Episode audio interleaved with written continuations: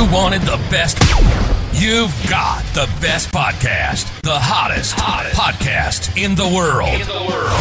The Chris Voss Show, the preeminent podcast with guests so smart you may experience serious brain bleed. The CEOs, authors, thought leaders, visionaries, and motivators. Get ready, get ready. Strap yourself in. Keep your hands, arms, and legs inside the vehicle at all times, because you're about to go on a monster education roller coaster with your brain. Now, here's your host, Chris Voss. Uh, hi, folks. Chris Voss here from the ChrisVossShow.com. The ChrisVossShow.com. Welcome to the big show. 14 years, 1,400 episodes. Actually, going on 1,500 episodes. I can't keep track. There's two to three new shows a day, just like a radio station or on weekdays. Uh, Please make sure you refer the show to your family, your friends, and relatives. As always, go to goodreads.com forward slash Chris Voss, LinkedIn.com forward slash Chris Voss, YouTube.com forward slash Chris Voss, LinkedIn, all those places. I can't even keep track of them. I'm just repeating them now at this point, but you all know where they're at. Uh, give us five star review on uh, on uh, the iTunes there. We certainly appreciate it. You guys do. We have an amazing gentleman on the show uh, in a storied family American history. Uh, this is kind of uh, Americana really. I, so is Americana the right word? We'll find out. Uh, anyway, we have an amazing author on the show. His newest book just uh, comes out August 1st, 2023.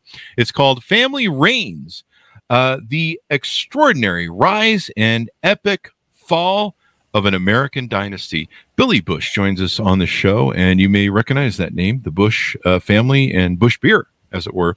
Anheuser-Busch and uh, I should probably mention when it says family reins, that's family reins as in like horse reins as opposed to family reigns. But like there's some reign that goes on with the family.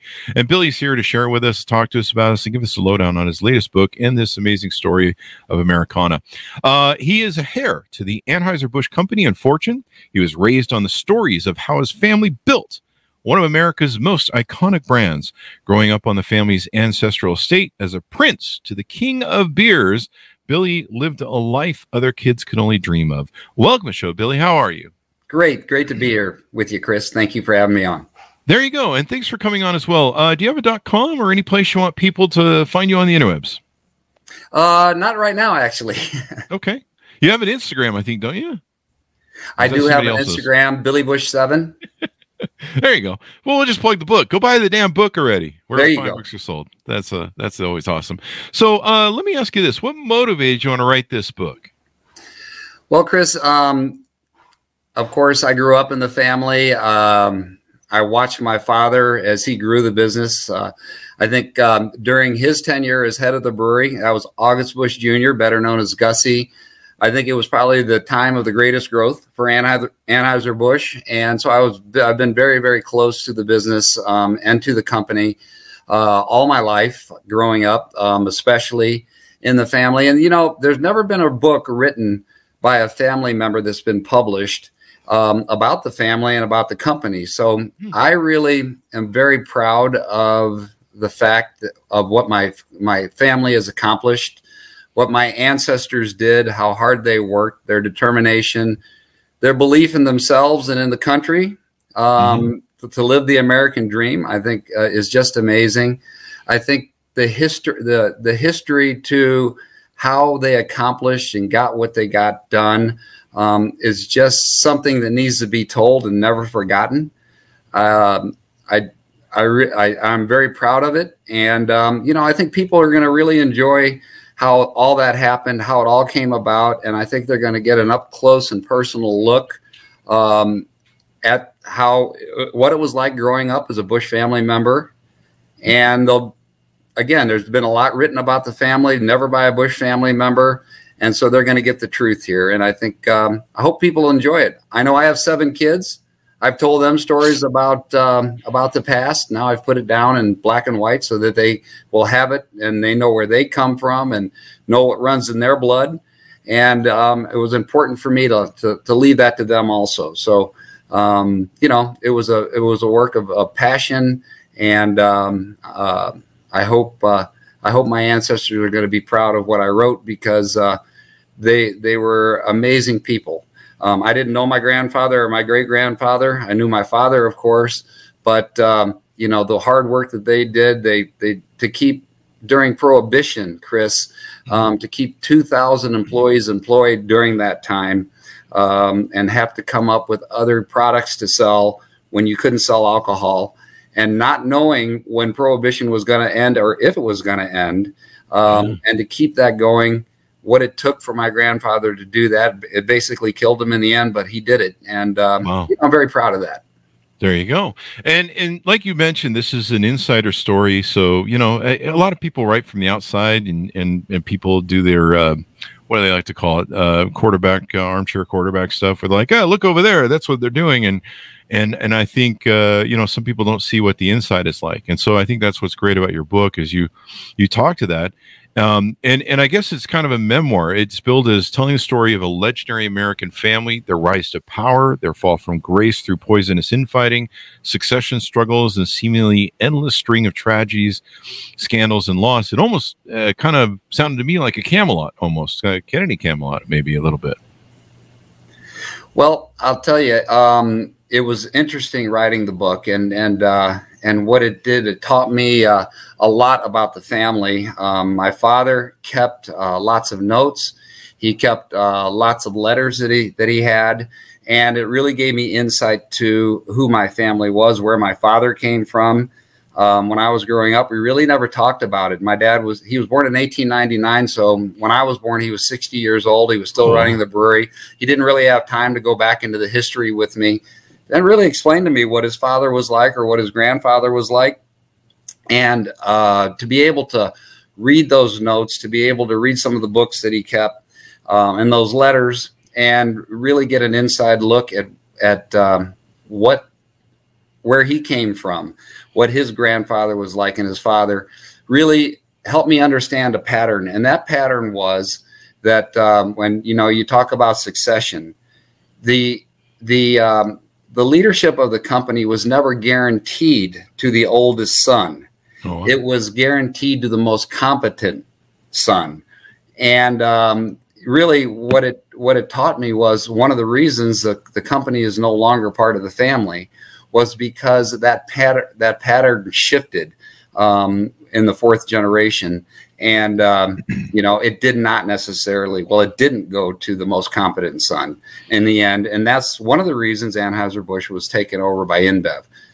Mm-hmm. and there's a we'll get into that whole story of of uh, kind of i think it was kind of a hostile or somewhat hostile takeover.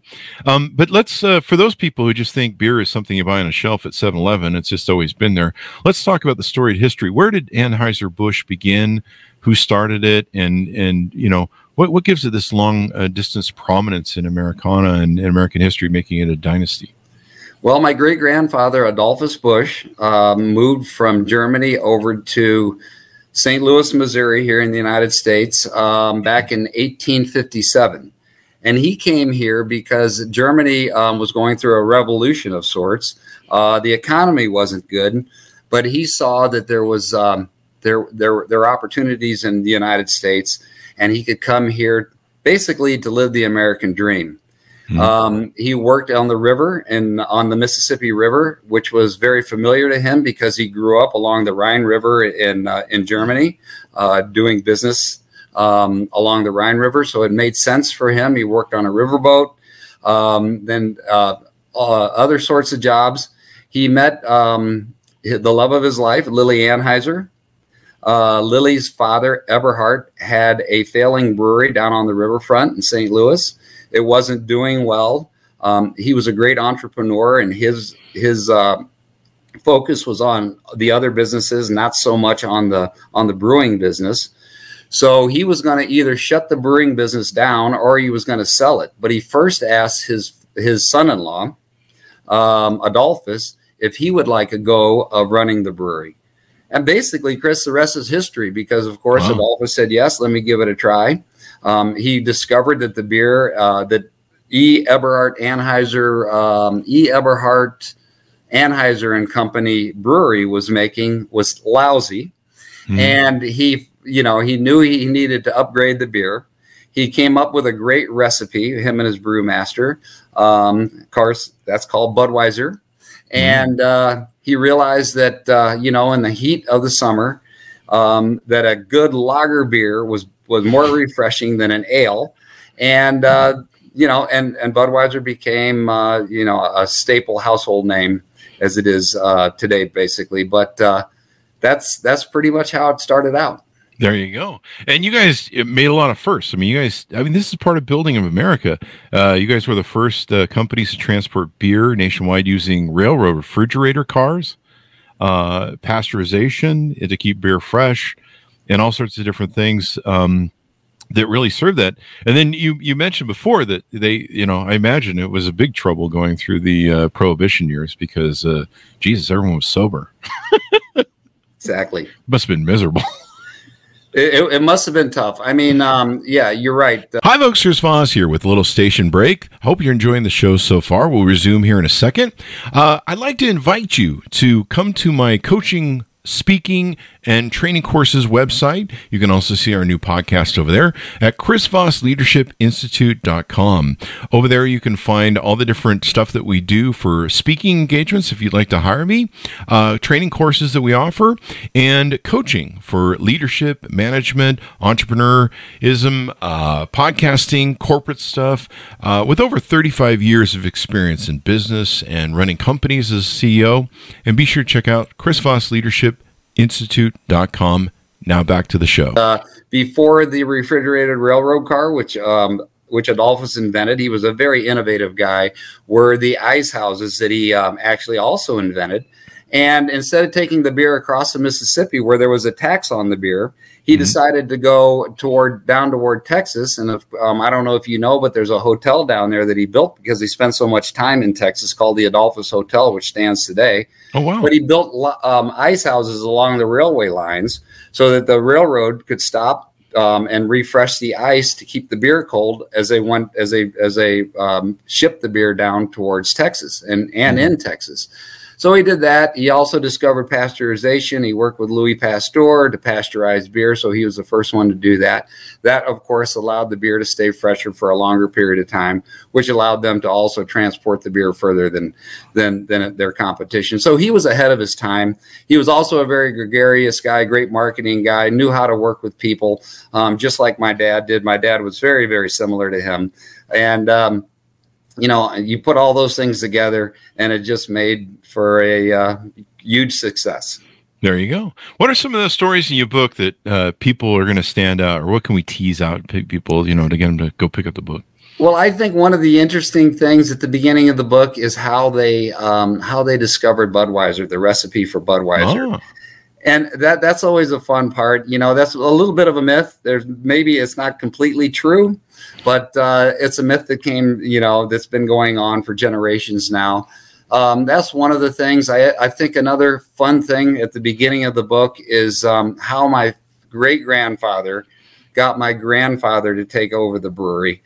Um, he uh, he wasn't interested in doing that at all. He was a cowboy outdoorsman. He didn't want to be. Um, he didn't want to run the brewery. He wanted to be a farmer or a rancher, um, and how how his father handled that situation mm-hmm. and made him change his mind. I think uh, you know the interesting stories are um, how they got through prohibition, mm-hmm. which uh, was a difficult 13 years, but they made it through. Um, after prohibition, the interesting thing is how they marketed their beer, how they got up and running again which was um, an incredible time. And of course, that's the beginning of the Clydesdale Eight Horse Hitch, yeah. which uh, my father and his brother presented to my dad or to my grandfather to celebrate the end of Prohibition. Um, is another interesting thing. And then, um, you know, uh, how my dad took it over, how he uh, started uh, with 3 million barrels of beer, I think they were selling, and he took it all the way up to almost 40 million barrels of wow. beer sold in the 70s um, and how we celebrated because I was born then, I was living then, and how we celebrated those milestones was mm-hmm. was a lot of fun. And then um, you know it's not all built around fun though. Unfortunately, uh, there's a, there's a lot of tragedy. It wasn't all fun and games. It wasn't all fun and games. Were people involved um, or something? it's real life situation, uh, a real life story, and I think people will relate that uh, and understand that you know there's a lot of hardships that went along with it, and we tell I tell about that too. I talk about mm-hmm. that because I again I wanted to tell the truth in this book. I wanted it to be truthful because it's not only for the public out there to read, and I want to be truthful to them, but I want my kids, all seven of them, to really know where they came from and um, understand, you know, the shortcomings of, of what I went through also, because there were some shortcomings. And I think um, you got to learn from those to build a stronger and better family. There you go. Uh, and so, what is it like for you? Give us a little tease out from the book because I'm sure you cover it. What is it like for you to grow up? You're in an epic dynasty. There's lots of family members probably at this point in play, and probably people maybe uh, jockeying to try and run the company or, you know, get get whatever they can. I mean, there's, you know, it ends up being kind of like The Godfather, where there's, you know, it, it becomes a dynasty of princes and kings, and everyone's trying to get their I don't know, whatever they want to do. Tell tell us about what what it's like to grow up in that environment. You know, it's amazing because um, you get the front row seats to the Cardinal baseball games. You get to sit in the dugout. You get to go as a kid grab handfuls of bubble gum out of the big jar in in uh, in the locker room of the Cardinals. Um, you get to shake hands with Lou Brock and, and Stan Musial and Red Schoendienst and uh, Whitey Herzog and Ozzie Smith, and I could go on and on and on, Chris.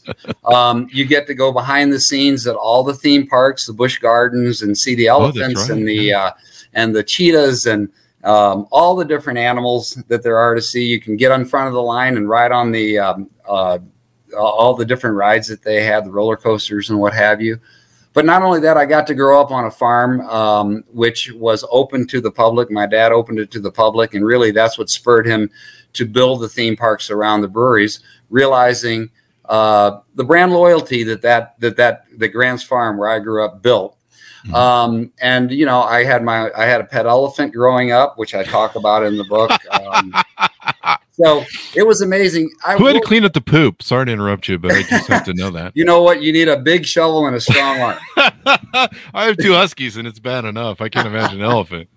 That's right, but but it was it was it was amazing when it comes to that. But I will say, I think there were some things missing. I think hmm. um, mm. it was always we had to live up to this legacy. We had to live up to this image of where we came from, of what we were promoting, which of course we were always promoting the company and its brands. And I think um, when you're doing that all the time, it becomes your communication. You lack communication with your siblings. You lack communication with your parents. I mean, real communication. Uh-huh. Um, and I never really had that.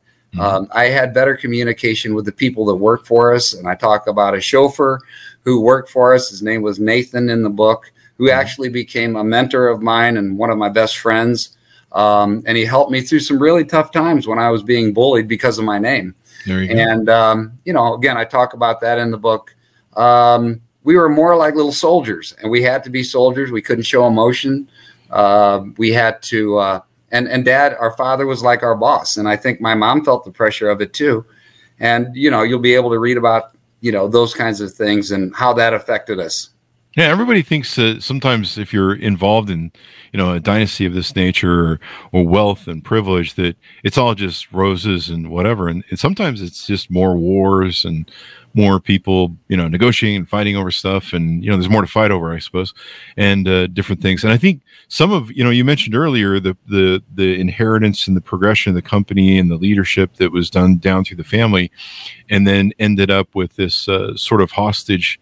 Uh, I think. Well, you tell me what it was. Was it, you know, it was, it was a hostage takeover of? I think it was a Swedish company, wasn't it? It was a Belgian company, um, yeah. Belgian and Brazilian company. Um, it was a hostile takeover. I mean, they saw a good uh, uh, a good opportunity. The, the company um, wasn't being run well. Mm-hmm. they uh, they knew it. They mm-hmm. they had gotten into our distribution system um, because the leader of the company allowed allowed that to happen. They were able mm-hmm. to see the books. They were able to know exactly what it would take to buy the company and um, and they went for it. And wow. there was really nothing. It was actually August the fourth. My nephew, who was running the brewery at the time, uh, there was nothing he could do to stop it. I know that he tried to stop uh, the takeover. Um, and he could have done that had the board gone along with them on buying the rest of Modelo, mm-hmm. uh, because it would have made the company too expensive to buy for even InBev.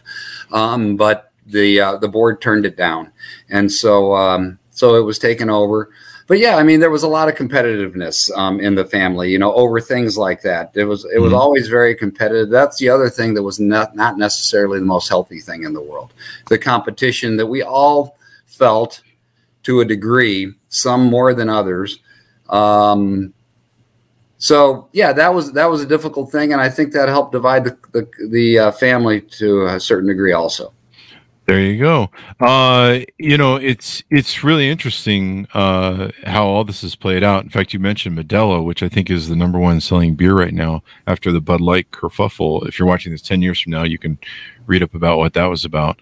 Um, uh, but yeah, it's it's it, you know I've I've watched different family dynasties. Like I know there's a lot of infighting with the In and Out family dynasty, and who is going to run that in the end. And uh, you know, it's part of it's part of life it's part of human nature and it's part of what goes into all this stuff. But i think it's i think it's most important because it's written firsthand by yourself and tells that real story. I mean i can't look at a clydesdale and you got the beautiful clydesdales on the cover of the book for those who are buying it. Um, i can't look at a clydesdale without thinking about beer. No absolutely. It, it, was probably the greatest marketing move that uh, the family ever made Oh yeah, I mean, just so classic, and you know, I lived through all the, as you did, uh, all the, all the uh, Super Bowls and the Bud Light commercials, the Warring Bud Light commercials, and the beer commercial, the beer wars, I think as they called them. Um, so, uh, any final thoughts on this before we go out? Um, any teasers you want to give out on the book and and what people uh, should uh, do to pick it up?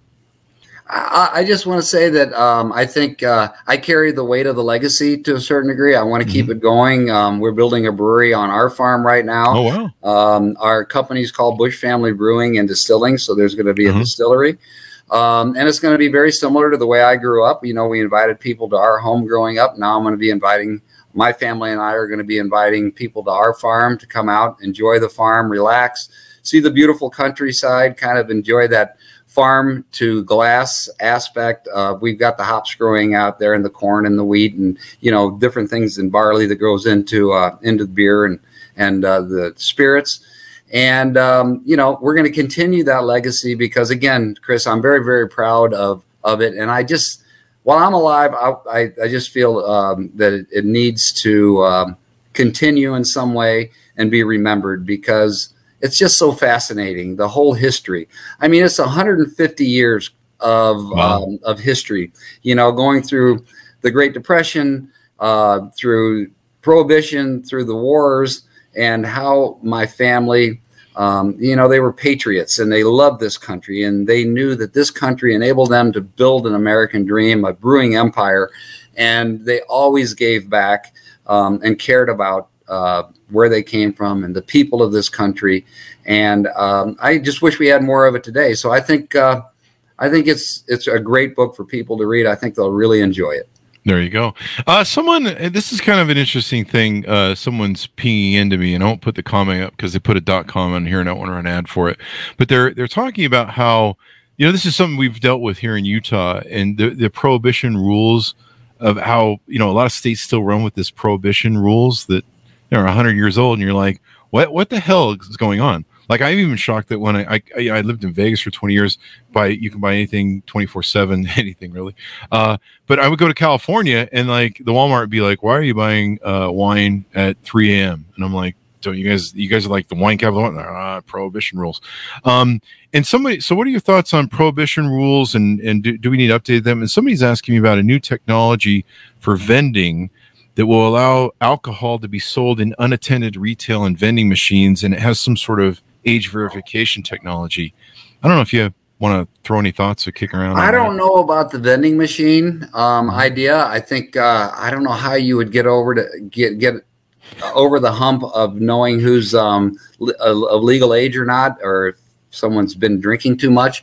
That might be hard to do, but with uh, AI now and with all the yeah. technology, it could. I'm uh, it might be a great idea. Um, as far as some of the old prohibition, the three tier uh, laws that came out of prohibition, I think some of that is antiquated at this point. I think, you know, there's over 10,000 breweries in the United States now, and a lot of breweries have to go through wholesalers in order to get it out to the retail accounts. And I think um, it shrinks your margins and it makes it very, very difficult to make any money in this business anymore, mm-hmm. unless you're a superpower like InBev or Miller Coors or something like that. So for the little guy, it makes it very, very difficult. I would like to see, um, you know, the wholesaler be uh, cut out, honestly, mm-hmm. um, and um, and and the ability for the manufacturer to mm-hmm. be able to to sell it right to the uh, retailer, and um, and that way they keep more of the profits themselves, and their margins are better. Yeah, I mean, here in Utah, you couldn't even advertise beer on a billboard up until I think a few years ago. It yeah, it's crazy. Some states some states, I mean, I know Oklahoma, there were dry counties in Oklahoma for a long time. I don't know, there wow. still are. Utah was like that. Um, mm-hmm. uh, and some states you can only buy three two. With some some cities in some states you can only buy three two beer, which is just amazing to me. But uh, yeah, they still they still go by that old prohibition those prohibition laws. Yeah, it's the most grossest beer in the world. Uh, three two beer. Oh my god, yeah. it's like it's basically fermented piss. Anyway, thank you very much, Billy, for coming on the show. We really appreciate it, man. It's a pleasure, Chris. Thank you very much for having me on. There you go. Uh, continued success and order the book wherever fine books are sold. But stay with his alleyway bookstores because uh, you might get mugged or get tetanus shots uh, out of one of them or something. I don't know. Uh, Family Reins The Extraordinary Rise and Epic Fall of an American Dynasty by Billy Busch uh, uh, came out or comes out October. August 1st, 2023. I'm in denial about this year getting past July, evidently. Uh, thanks about for tuning in. Go to goodreads.com for just Chris Voss, youtube.com for just Chris Voss, linkedin.com for just Chris Voss, all the places we are on the internet. Thanks for tuning in. Be good to each other. Stay safe. We'll see you guys next time.